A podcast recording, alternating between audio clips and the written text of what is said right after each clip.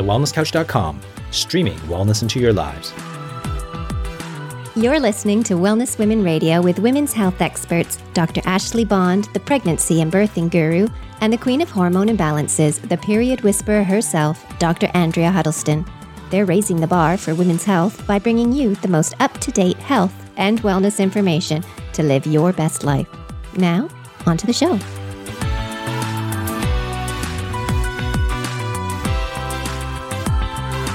This episode of Wellness Women Radio is very proudly brought to you by Dinner Twist. Dr. Ashley and I want to let you in on a little secret of how we maintain our healthy whole foods lifestyle with very little time. And one of those ways is actually with Dinner Twist. So they plan, they shop, they deliver everything to our door to take all of the guesswork out of having really healthy meals for dinner each night.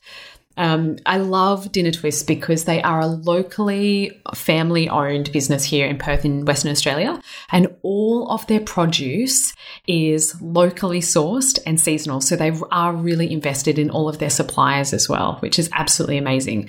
Everything is so fresh. Uh, Ashley and I both get the wholesome box, which is naturally gluten and dairy free as well, and is very consistent with a paleo type lifestyle as well. Uh, so it's you know completely consistent with you know the way that we want to eat and want to feed our loved ones too. This is also how I trick Dean into thinking that I can actually cook. So, seriously, if I can do it, everybody can, trust me. And their recipes are so delicious.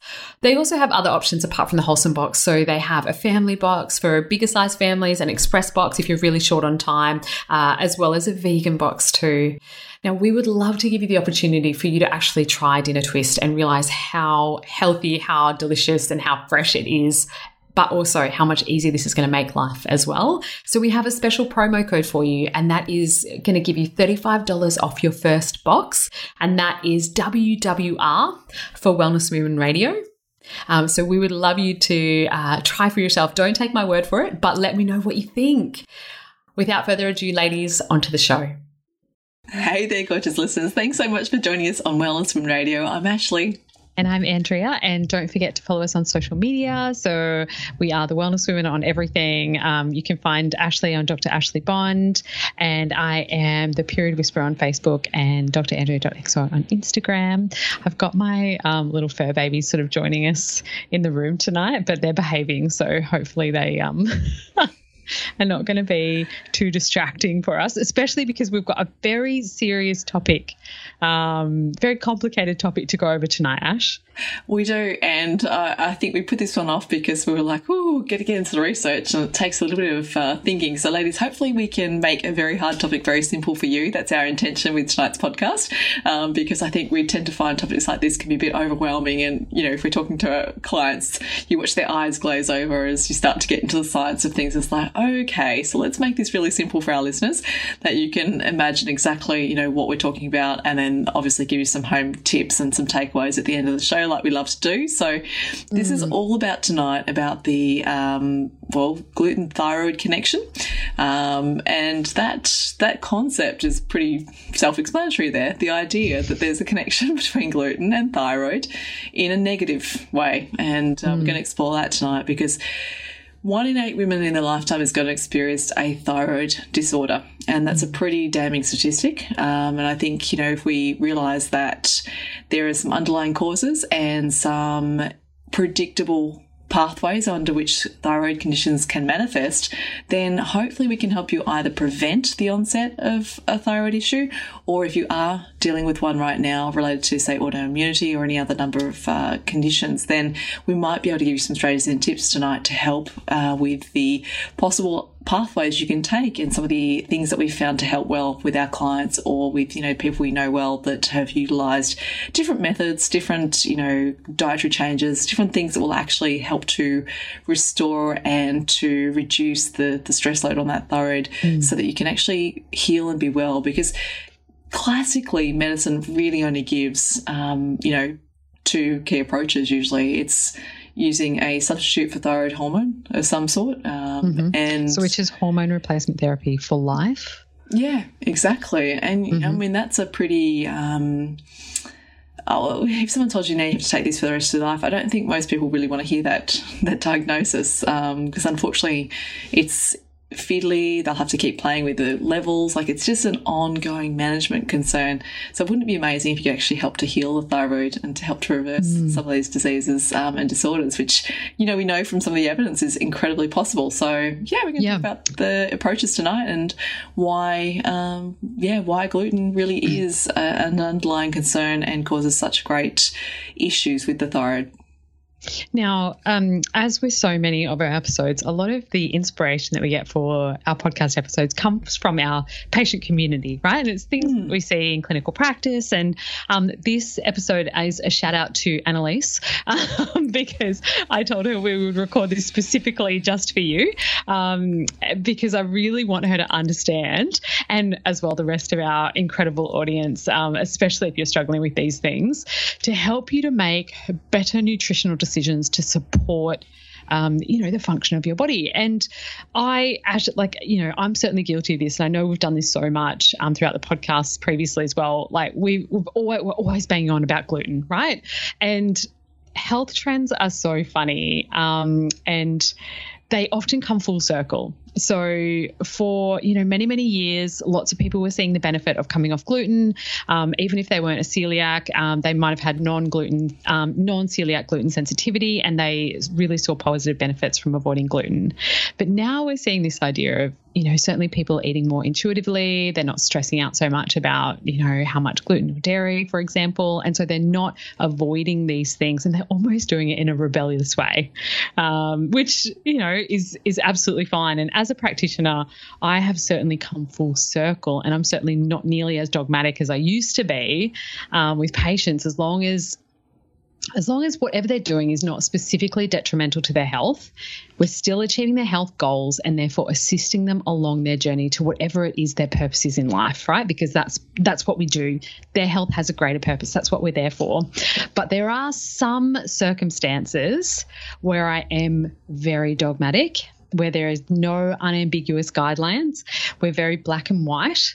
And one of those circumstances is with gluten exposure in the presence of thyroid dysfunction, especially autoimmune thyroid conditions such as Hashimoto's or Graves.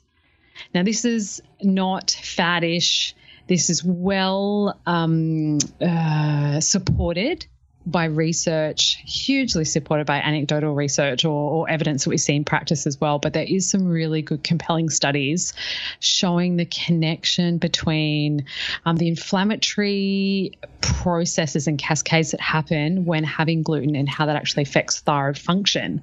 And it, there's actually a direct correlation between the gluten and thyroid dysfunction or destruction because the protein structure in the gluten protein shares an amino acid sequence that resembles that of the thyroid.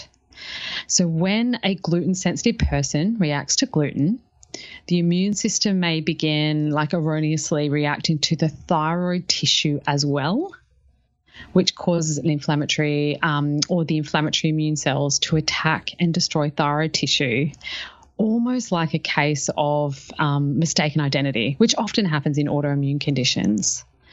Which means that if you have an autoimmune thyroid disease and you eat foods containing gluten, your immune system will attack your thyroid.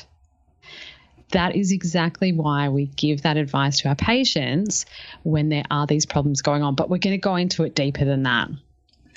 Yeah, and the reason it's so important too, because you know when we talk about you know why is the thyroid essential for good health and, and good well-being, um, and it's because thyroid hormone has a direct effect on the brain, the gastrointestinal tract, um, cardiovascular system, bone metabolism, uh, red blood cell metabolism, gallbladder, liver function, steroid hormone production. The list goes on and on and on. Um, mm, essential for fertility and proper like reproductive hormone function. Yeah, like yeah, in, in you know protein metabolism, body temperature regulation. Like the list is endless, and so you know it's it's often referred to as a central gear in a sophisticated engine, just meaning that it's so critical and there's thyroid receptors on just about every cell in the body.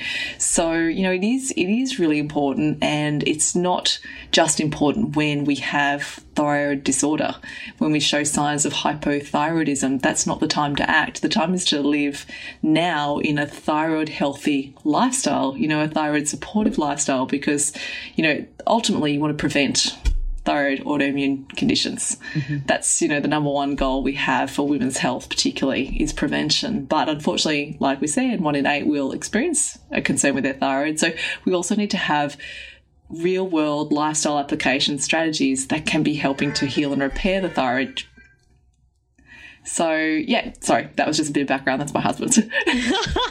I'd like you know when something jumps all like, uh, like straight away. I'm like, his, ah. his Dutch comedy. yeah. So you can paint the picture here, ladies. This is like we're, we're recording in the evening. My husband is sitting on the couch. He's just chilling out. He's got his little headphones on so he doesn't, you know, bother our podcast and uh, he's watching Dutch comedy. Sometimes he's like chuckling away out loud and I'm just sitting here like, oh, sh-. and then other times, like he just did now, he bumps off the mute button and suddenly it starts blaring. Like, So, it's so funny. But, you know, this is this is real life. You know, we record this in our in our offices, but um, you know, obviously, Ash, um, your lounge room is sort of one wall away. So exactly, yeah. Um, so, oh, look, and I think you know, back to the whole point of what we're, we're talking about as well. Um, there's good evidence to show that you know a majority of cases of hypothyroidism are actually autoimmune disease um, yeah, in yeah, a large absolutely. majority, around the mark of about 90%. So this really plays into the idea that if it's autoimmunity and the body's um, flagging, you know, its own cells for destruction, then wow, how can we help prevent and reverse that. And I think that's what I'm really interested in as well when we talk to our clients. What can you do right now today that's going to make a difference? Um, the biggest challenge I find though with uh, the impact gluten plays on the thyroid is that there's suggestions or you know some degree of evidence that shows that once you consume gluten it can stay um, sort of inflammatory in terms of activity for up to six months. So yeah. it's not as simple as just eliminating it for a week or two. Because often, you know, um, with, with elimination diets, we find that you take it away and within a short period of time you start to see positive change. And it's almost that conf- confirmation of like wow this does have an impact. Mm.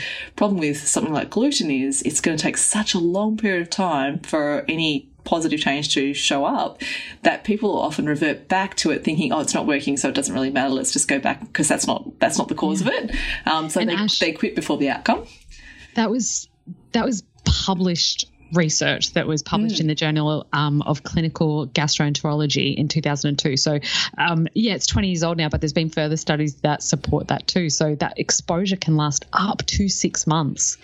So, this is why in this population my patients, I do not let them have room for flexibility.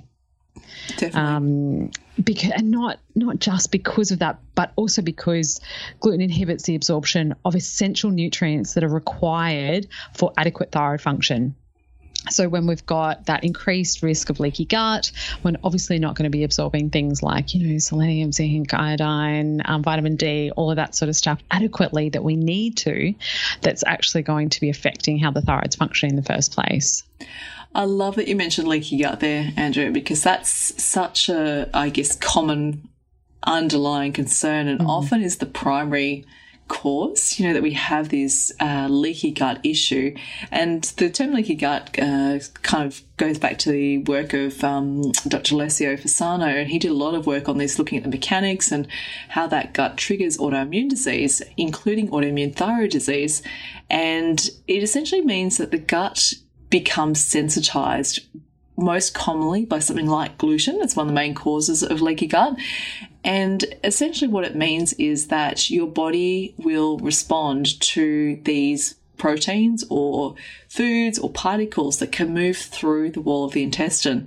Mm. Um, and it produces a, an inflammatory response. The body signals the leaking, so the leaking product coming through, and it will create this autoimmune response. And I find that really fascinating because that permeates permeable small intestine um, not only lets you know partly digested food through because of the things we've consumed, but then of course that creates a you know an, an environment where it also allows microbes and toxins to pass through, and you know very quickly we can have a very unhealthy person.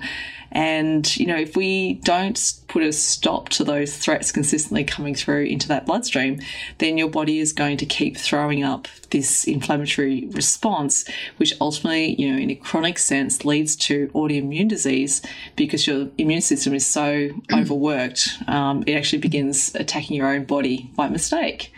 Um, and this is like a finely tuned system that's actually mm. working appropriately. Like that that's actually its job because yeah. your GI tract is the is a major immunological organ. You know, um, once we sort of really started to understand what the microbiota or the, the trillions of symbiotic bugs um, in our gut actually does, we're realizing that 80% of our immune function actually resides in our gut.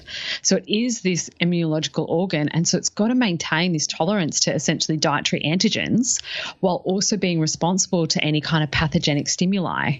Yeah. So both the antigens and the pathogenic stuff can cause inflammation.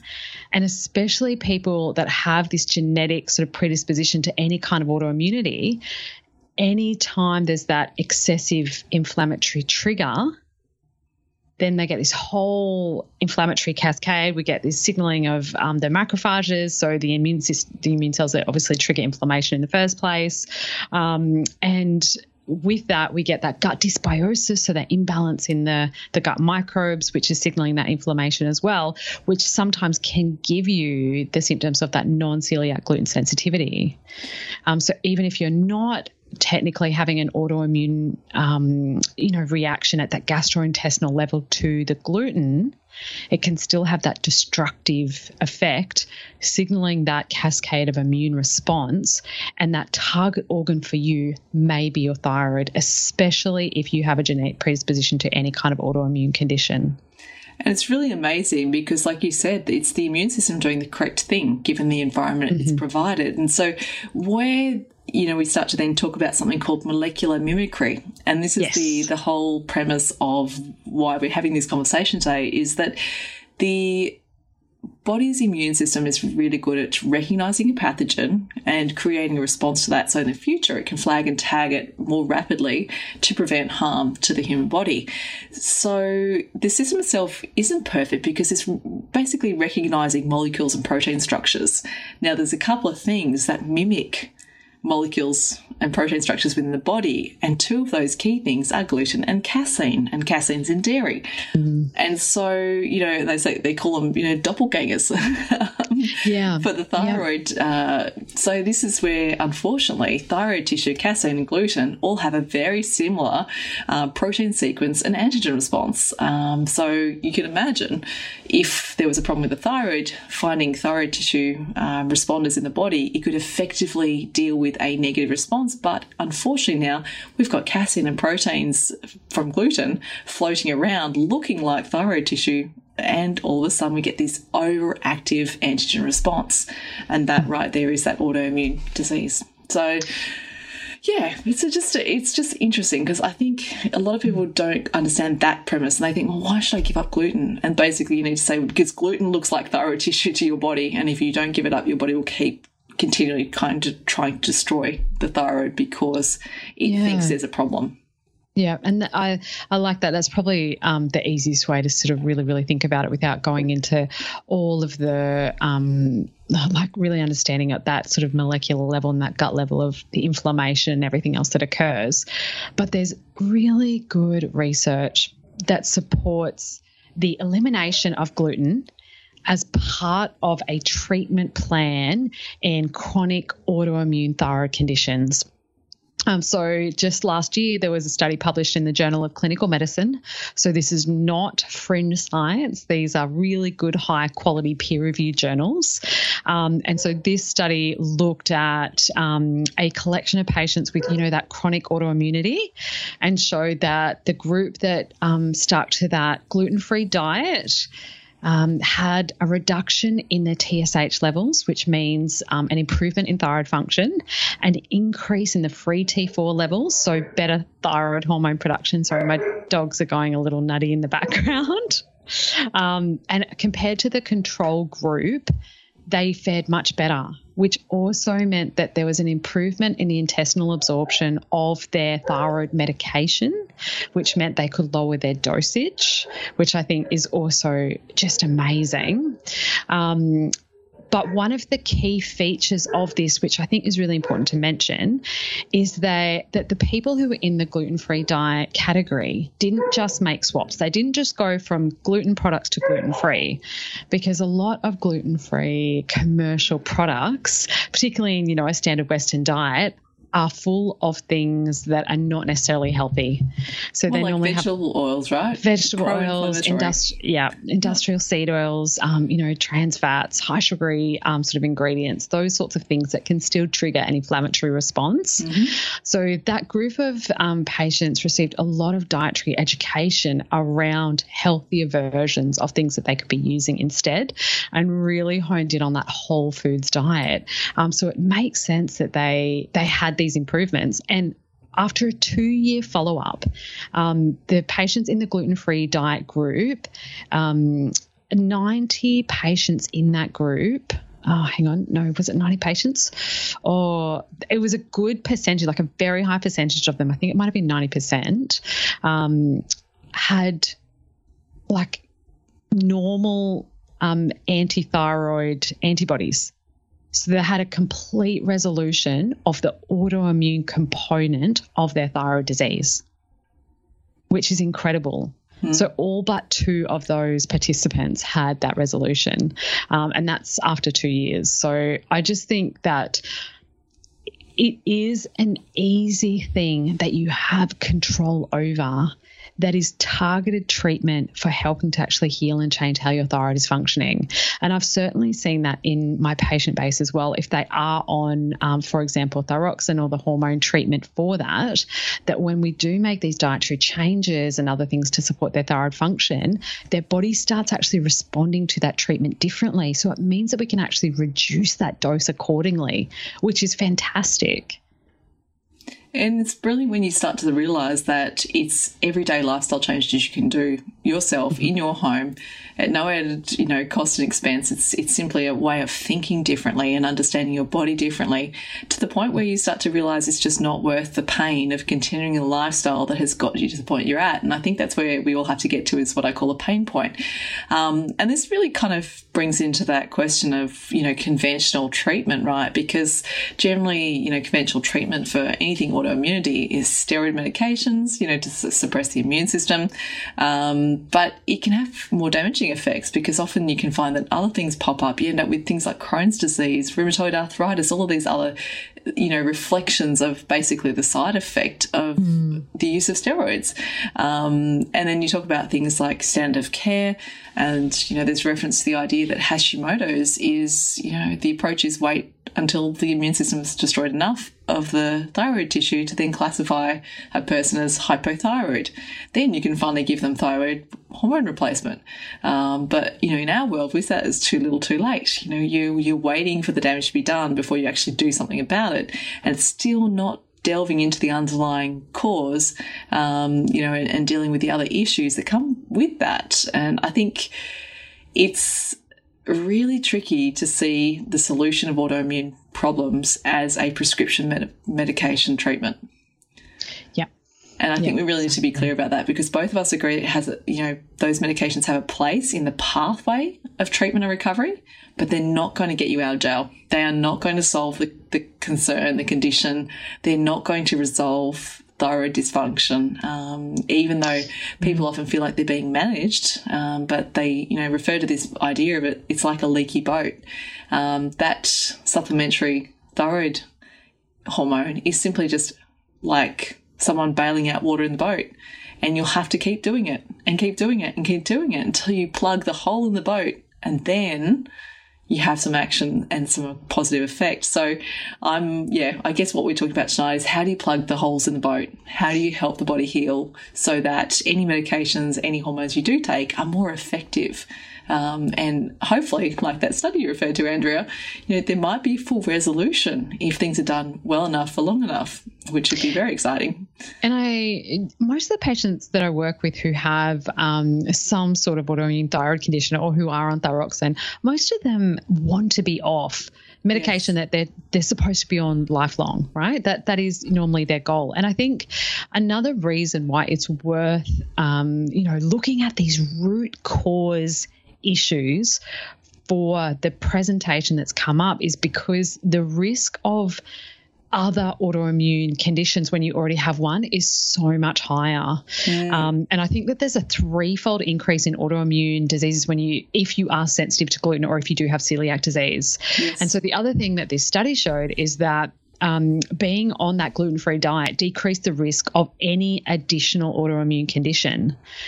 And I think that that is just so worthwhile because you don't want to be on this vicious cycle of one autoimmune condition after another. And I see that so commonly in patients that um, when when women are quite unwell, they might have some sort of thyroid dysfunction, and that's coupled with, you know, um, lupus or um, rheumatoid arthritis or other really chronic inflammatory immune mediated conditions, um, because we've missed those steps along the way or those warning signs of the body that there's something that's really gone awry here.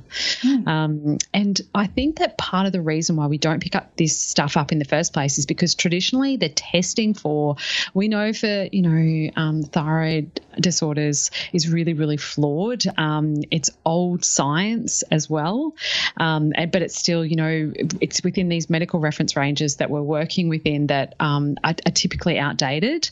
But also the testing for gluten intolerance or celiac disease is pretty flawed as well. Um, and there are genetic markers that you can have tested to see if you have a predisposition to gluten sensitivity or celiac disease. And those are the HLA-DQ8, 2 and 8, oh, sorry, HLA-DQ2 and 8 genes, um, which you can absolutely test. Um, and here in Australia, you know, um, you can do that through, you know, your normal medical practitioner. Um, it's covered by Medicare if there is justification for that too. Um, there's certainly the testing of the anti-gliadin and antibodies, but I find that really unreliable. And that's normally the first um, uh, first point of testing if we're wondering if there is, um, you know, celiac disease or gluten sensitivity there. But the other challenge is that the gold standard for confirming um, a diagnosis of, say, celiac disease is actual visualization of the tissue of the small intestines um, to see that the villi of the small intestines have actually atrophied or started to um, sort of melt away, I guess. Yeah, which means they're blunted and damaged and yes. don't do the job they're meant for. And how many people want to go under a general anesthetic just to for an endoscope to be able yeah. to visualize? Yeah, it's a tricky one that one, isn't it? Because that is yeah, if that's the gold standard, then there's a lot of people on a waiting list there to spend time in a hospital bed while they go through a procedure mm-hmm. like that. So, yeah, big challenges. But I, look, I think if someone is diagnosed with celiac um, or has a good strong suspicion or late onset, you know, type 1 diabetes is another example of these autoimmune patterns that um, can manifest, then it's, you know, radical dietary and lifestyle changes are necessary. Mm-hmm. Um, and that would be a bare minimum to go gluten free. And you know what? It's not as hard as what so many people make it out to be. It really, really isn't. It's only as hard as you make it. And, um, you know, contrary to a lot of popular belief, removing gluten from your diet is not going to give you any nutritional disadvantage you're not going to be missing out on anything as long as you're, you know, paying attention to a whole foods diet. And we've talked about this so many times, and we recorded a podcast specifically on um, is it dangerous to go gluten free? So please have a listen to that as a follow up, um, just to so that you've got a really good understanding of obviously the pros and cons as well. Um, but this all comes back to part of this idea that food is medicine. Yeah. Um, I, for me, that's it. Like it's just the the because you know how we could we could talk on and on about it, make it very complicated, or just that radical, you know, health concept that wow, food will heal the body if done properly and done mm-hmm. well. And um, you know, I guess there's a little disclaimer on this one. I, while I was looking for the research, I did find interesting that even as you know recent as 2020 here, there's a Journal of Nutrients they're suggesting that the current evidence on the efficacy of a gluten free diet is limited um, and not enough evidence to recommend a gluten free diet to non celiac patients with MS, psoriasis, autoimmune disorders, or type 1 diabetes. And I thought, wow, it's pretty disappointing to find that, you know, medical journals are still not reporting on the benefits of interventional medicine that includes diet. Um, when was that published, Ash, that one? August 2020. So okay, so this one has just, come out yeah. the year after. Um, so this is um, from the Journal of Clinical Medicine, and yeah. uh, but you know everybody cherry picks their research, right? So exactly. that selection, um, and you know we are not exempt from that. No, no, but, Obviously, but I want to show this for, as, a, as an yeah. example of like while I was looking for, I always try and look for the pros and the cons. Do we see evidence of you know someone denying this to be truth, and other evidence that confirms this is you know somewhat truth at this point in time history. And um, to see that there's still that challenge to the idea that dietary change is actually going to make someone well really annoys me to be honest because um, yep. it's it's like we're living in such a toxic food chain right now that um, surely the, the most important thing any of us can do is try and safeguard our water you know get rid of uh, all the contaminants in our water get rid of all the pesticides herbicides um, heavy metals out of food sources you know reduce the packaging reduce exposure to plastics like this is not rocket science. Um, and yet, when it comes to something like an autoimmune condition, this is not the first thing people are told about how they can help themselves. Yeah, um, and that, that bothers me still. I think that if anyone has any inkling of a conversation related to autoimmune, oh, you might have an autoimmune condition, the first thing I'd be seeking out is what things in my lifestyle could trigger my epigenetic response, so my potentially my genetic predisposition, or what things are actively damaging my health from the per- perspective of gut, immune, brain, gut, thyroid connections, and uh, and these are the starting points for us. So let's just quickly run through, just as a, a final summary, Andrea, of what things we think have the most impact on someone who has a thyroid dysfunction, um, and where we would start on a functional medicine approach, meaning you know lifestyle intervention, lifestyle medical intervention, um, and it could be con- like in line with pharmaceuticals or as a first line action before mm. pharmaceuticals. My first one is always diet. You know, eliminate yeah, herbicides, pesticides, and anything that's damaging the gut. So heal the gut, heal the body is a slogan we've often used. And over the years, we've done so many seminars and talks and workshops on gut health because so much of autoimmune uh, dysfunction comes from a dysfunctional gut. Oh, you show me anyone with an autoimmune condition, and I'll show you someone who's got poor gut health. Yes. Yeah. Um, or maybe that poor gut health was like part of the trigger for it. Yeah. Um, and you know that might sound really flippant, but it's it's one and the same. You know that immune system is um, is mostly residing there. So we know that. Um, perfect. So, Ash, sorry, keep going. Yeah, gluten free, dairy free. We just explained, you know, this idea of mimicry. And so, if we want to protect the thyroid, then we want to eliminate things that mimic thyroid tissue, and that is casein and gliadin, and this is the gluten and the dairy. So it's really, for me, a very simple notion to remove those two key things to start with to see if we can have impact. But as we said earlier, it needs to be at least for a minimum of six months because it could be up to six months that gluten is still having an active role in, in inflammatory damage to the body. So, um, unfortunately, the timeline is much longer that people, most people want a pill to fix the problem straight away. But that's not how healing in the human body works. It takes time, it takes consistency, and it takes attention to detail, meaning that if you really do have a serious health problem, there is no drug that's going to save you. You need to do the work yourself. So start with dietary and lifestyle changes, which fortunately we couldn't be in a better time in history to deal with this, right? How much easier is it to go to a restaurant and say, I need gluten free, dairy free? And they're like, sure, no worries. Yeah. or walk yeah. into a cafe and say, can I have, you know, a raw gluten free treat? Yeah, absolutely. Like we couldn't be in a better time to manage these dietary challenges in a, a positive way without feeling like we're missing out on everything. You know, we can still go out to dinner with friends, we can still have social occasions, we can still buy food at the shops and make our own meals without extreme amounts of stress and attention to preparation. So I'm pretty excited because this is a really great time in history to be managing, you know, non-celiac sensitivity or celiac disease or anything related to, you know, thyroid dysfunction. 10 years ago, it would have been so much harder. 20 years yeah. ago, probably near on impossible. 30 years ago, it wasn't even talked about. So we've come a long way in such a short time. And when we say gluten, um, don't forget that means wheat, barley, oats, rice, spelt, um, couscous, uh, beer, some vodkas. Um, what else have I forgotten? Barley rye, mm, um, germ wheat, all of those sorts of things. I'm sure I've forgotten some things there, but just look up all of the, the gluten containing foods. Um, a lot of uh, like you know, um, glucose syrup in um, certain packaged foods is from wheat. So you just need to sort of really read those labels because that's really important. Um, so food is absolutely medicine, Ash. I love that. For some patients who do have really, really high antibodies, I will use an autoimmune type diet approach, which is very restrictive initially. And then we layer foods back in and, and really monitor results very closely for that, similar to like an autoimmune protocol. Um, and so from there, after the dietary, we're always looking at obviously stress responses, other hormonal cascades. I always say that your thyroid is a slave to your adrenal glands, which is why I see an in epidemic proportions women after particularly their second baby coming in with a new um, you know diagnosis of some sort of thyroid condition because of that depletion that's been happening with their system for a while so let's look at those downstream mechanisms as to why this has happened what has disrupted that hypothalamic pituitary adrenal thyroid axis.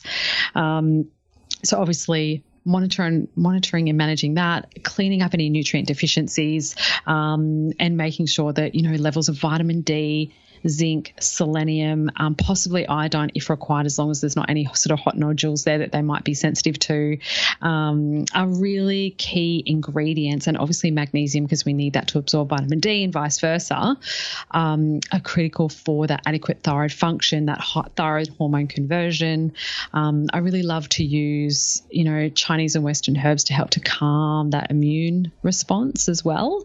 Um, and when it comes to again, really elevated thyroid antibodies that aren't really shifting very easily. I do think that low dose naltrexone, which is probably the one and only pharmaceutical that I am a fan of, um, you know, in, in these sorts of, in terms of like chronic medication type things, has been shown to really help bring down those antibodies and calm that immune response um, in a very safe, effective way. Yeah, perfect. And if you want more, you know, dive deeper into this stuff, I know that um, on my shelf here, there was uh, something I picked up years ago. There's a American doctor by the name of Dr. Amy Myers. She has a lot of yeah. information on this. Um, I pretty sure she's got two books. Definitely got one book I yeah. I know. Um, that's the autoimmune solution, and I think her sec yeah her second book is the thyroid connection. So you know just for a deeper dive for for an opportunity to read because I know I love to read things. So if you do want to just sit down and dive deeper into this, she very well explains pathophysiology, the biochemical pathways, and really dives into the nerdy stuff as well if you're really interested in that. And then also really practical solutions on the other side of it. You know with some advice and guidance and things like that. So well researched, well referenced. Um, and, and quite interesting. Again, you know, like all, all, things in life, it's your body, it's your choice. You know, you can do do what you want with information like this, but we do love to think that with some positive forward steps and a supportive group around you, you know, including friends and family, you can do some really incredible things with your health and live the life you deserve. You know, live the life that's healthy, well, robust, vibrant, vital, um, and really, you know, we know in women's health the thyroid is critical to all of those things. Yeah. And just remember your health has that greater purpose and food is medicine. All right, ladies, you have, we've just, uh, you know, tried to give you the best summation of that gluten thyroid connection as we can. You have been listening to Wellness Women Radio. We are the Wellness Women, Dr. Ashley Bond and Dr. Andrea Huddleston. And until next week, be well. Oh, and we're raising the bar for women's health. I forgot to say that. Until next week, be well. Ciao. This has been a production of TheWellnessCouch.com. Check us out on Facebook and join in the conversation on Facebook.com forward slash The Wellness Couch. Subscribe to each show on iTunes and check us out on Twitter. The Wellness Couch, streaming wellness into your lives. Whilst the Wellness Couch presenter endeavor to provide accurate and helpful information to their listeners, these podcasts cannot take into account individual circumstances and are not intended to be a substitute for health and medical advice from a qualified health professional. You should always seek the advice of a qualified health professional before acting on any of the information provided by any of the Wellness Couch podcasts.